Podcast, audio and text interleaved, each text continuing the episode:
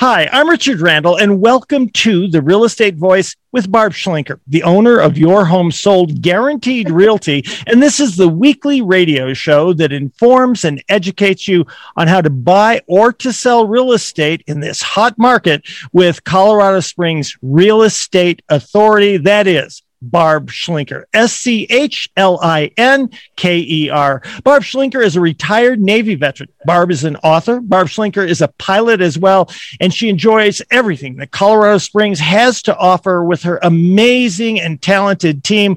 Barb, always great to be talking with you. And for months now, we've been talking about this red-hot real estate market and whether or not there will be some cracks in the demand. What do you see?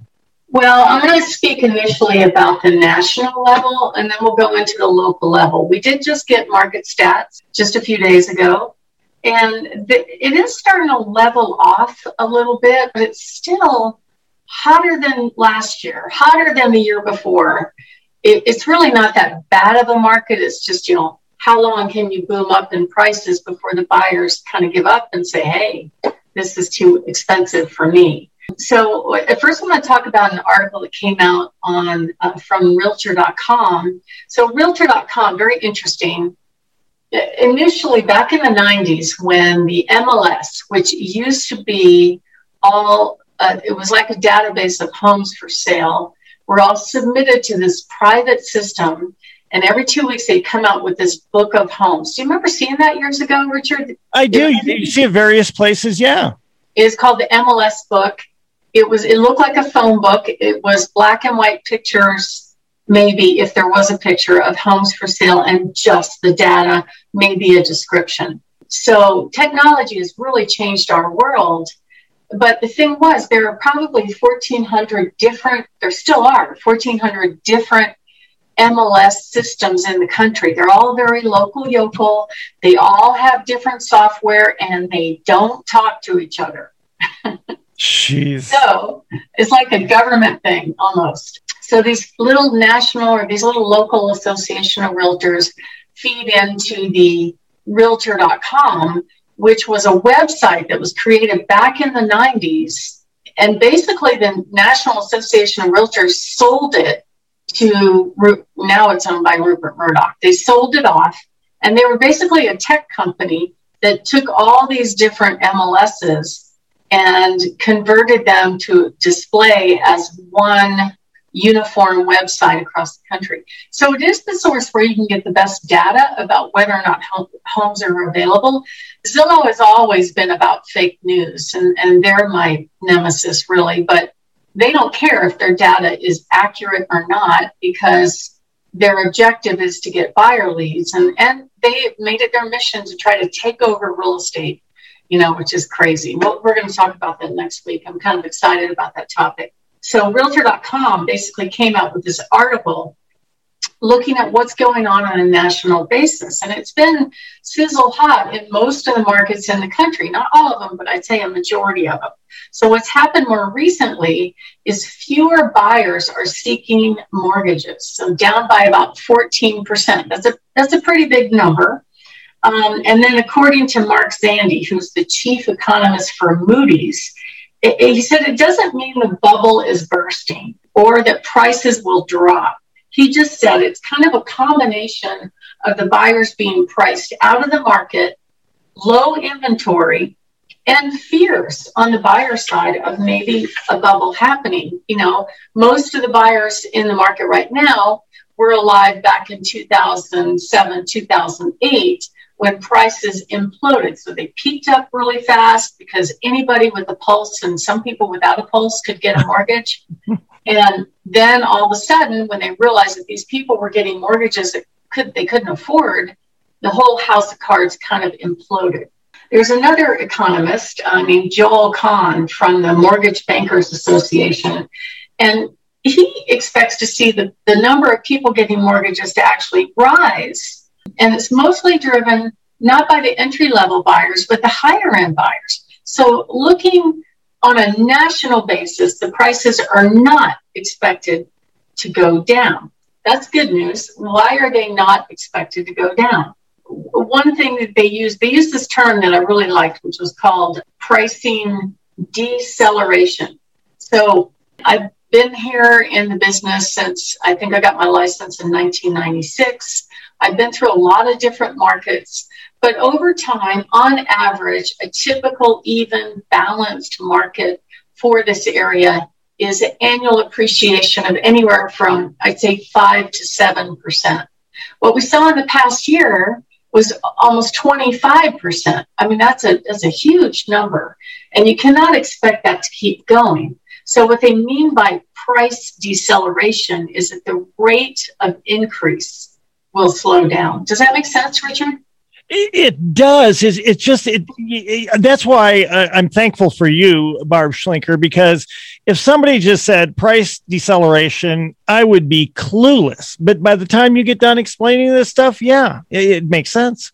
Yeah. So you're listening. I'm Barb Schlinker. I'm with Your Home Sold Guaranteed Realty. I've been here in the business for twenty, I don't know, twenty-three years, twenty, I can't remember. But anyway, long time and seen a lot of markets, and Uh, this is one of the things I love to do is study what's going on in the market to really be in tune with what's going on, not only by actually actively doing the listings and sales, but also by paying attention to the market trends. Because when you hire an agent that's, or, or a team that's comfortable with the market, chances are you're going to get good information. So if you do plan to make a move, you can actually make a good decision about where to price the home, when to go on the market, all those different things. The, the other thing that happened as a result of the previous meltdown is that builders stopped building. A lot of them got burned. A lot of them were over-speculating, buying these houses kind of halfway in construction in the hopes that a buyer would buy them back during the meltdown. And then, whoops, sorry, the market kind of shuddered and then stopped. And they got stuck. There were a couple local builders like John Lang Homes that actually went bankrupt. They've kind of been very, very conservative. And for them, getting financing to build their projects has been more limited. So they can't have as many speculative homes, even though the demand is there. Plus, the other curve, of course, was COVID and the cost of lumber. There were so many things going on that created uncertainty that they basically kind of slow the process down. So they're not moving fast enough. The interest rates are still at record lows, and they will continue to what they call juice the market, or really keep the demand going. Buyers in the future, they're not going to get a discount. They're not going to get a deal. That's okay. But it's possible that they might be facing fewer bidding wars. And I think that's probably a good thing. So let's talk about, you know, what else is going on. There could be a reduction in the surge of demand. So if you look back after pandemic, a lot of people were transitioning from working uh, working in an office to working from home. It, it created a lot of pent-up demand that, that also was a factor in the surge, in my opinion. And then the, the one factor that I think is pretty important is that the buyers are getting frustrated. They're calling it a buyer protest, where they're like, I'm not playing anymore in this market. I've made five, ten, twelve offers and got shot down making my best offer. So I'm just not going to play. And I think that that could be a factor. So that's what's going on. In the next part, we're going to talk about the granular statistics and really get into the detail of what's going on right here in our local market. Richard? You're listening to The Real Estate Voice. That is Barb Schlinker of Your Home Sold Guaranteed Realty. And if you're interested in selling your home or you want to buy one, give Barb a call. His phone number is seven one nine, three oh one, three nine zero zero. We're talking about signs of transition from this red-hot real estate market into something perhaps a little less robust. Uh, tell us more about the local market, uh, Barb. Well, it was, some of the statistics were a little bit surprising. There is a sudden flattening of the price increase. And I've been saying all along, it's going to happen. We're not going to keep going up exponentially every single month. So the actually the average sales price was down. Not by much. It was almost just like a little afterthought, like one thousand dollars. However, the volume of sales is higher. So what does that mean? I don't know. It could have been just the group of averages that month might have indicated it was more of a flattening of prices. We're not really sure, but the number of sales is way up from a year before and way up from the previous three years by seven, eight hundred homes across the year. That's a lot. So I th- or for that month. So I, I think it's going to be fine. The market's still going to be good. It's still going to be strong. Maybe we won't have as many bidding wars in every single price range. So you can look at the average and median sales price.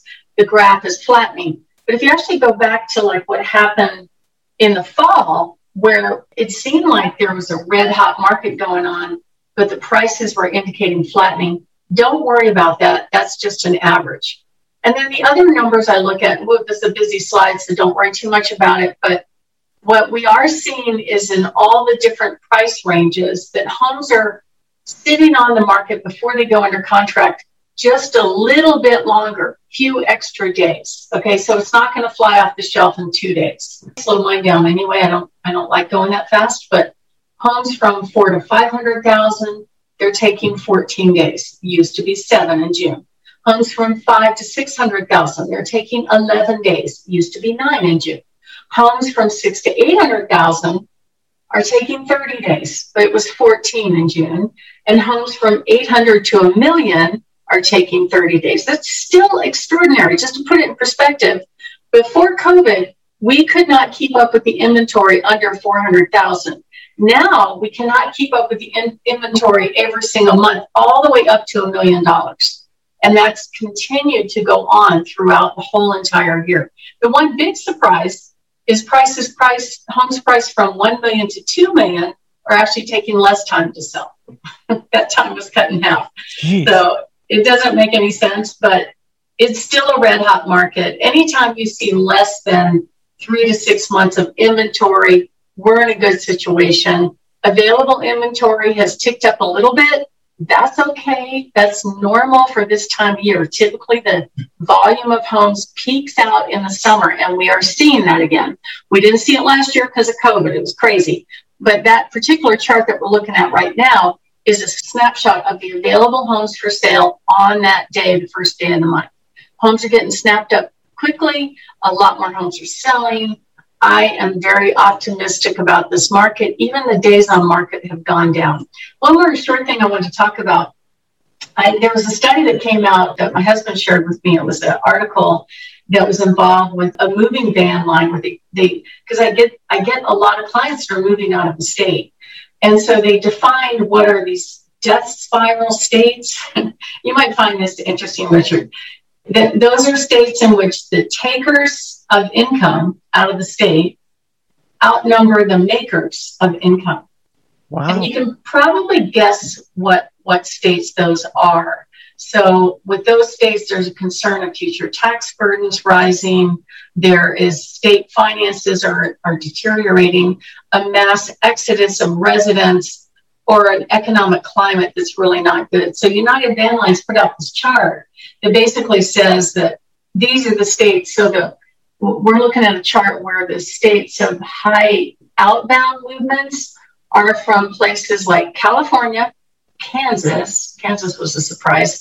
North Dakota. North Dakota is not a surprise to me because the pipeline got shut down, right? Remember that? Right, exactly. Louisiana, Mississippi, Illinois, high-tax state, Indiana, that surprises me, Ohio, New York, not a surprise, New Jersey, not a surprise, Pennsylvania, not a surprise, and Virginia. People are moving out of there. Colorado, though, is a balanced state. There's kind of an even amount moving in and out. So that's a good indication that our market's still going to be good. Richard? You're listening to The Real Estate Voice with Barb Schlinker of Your Home Sold Guaranteed Realty, and tracking people moving in, moving out, how the market is doing, and whether it will slow down. She is the person to listen to. It is spelled S C H L I N K E R. And if you're thinking of making a move, give her a call at seven one nine, three oh one, three nine zero zero. We'll take a short break. When we come back, we'll be discussing the top seven ways to prepare for a market shift. Stay tuned for that.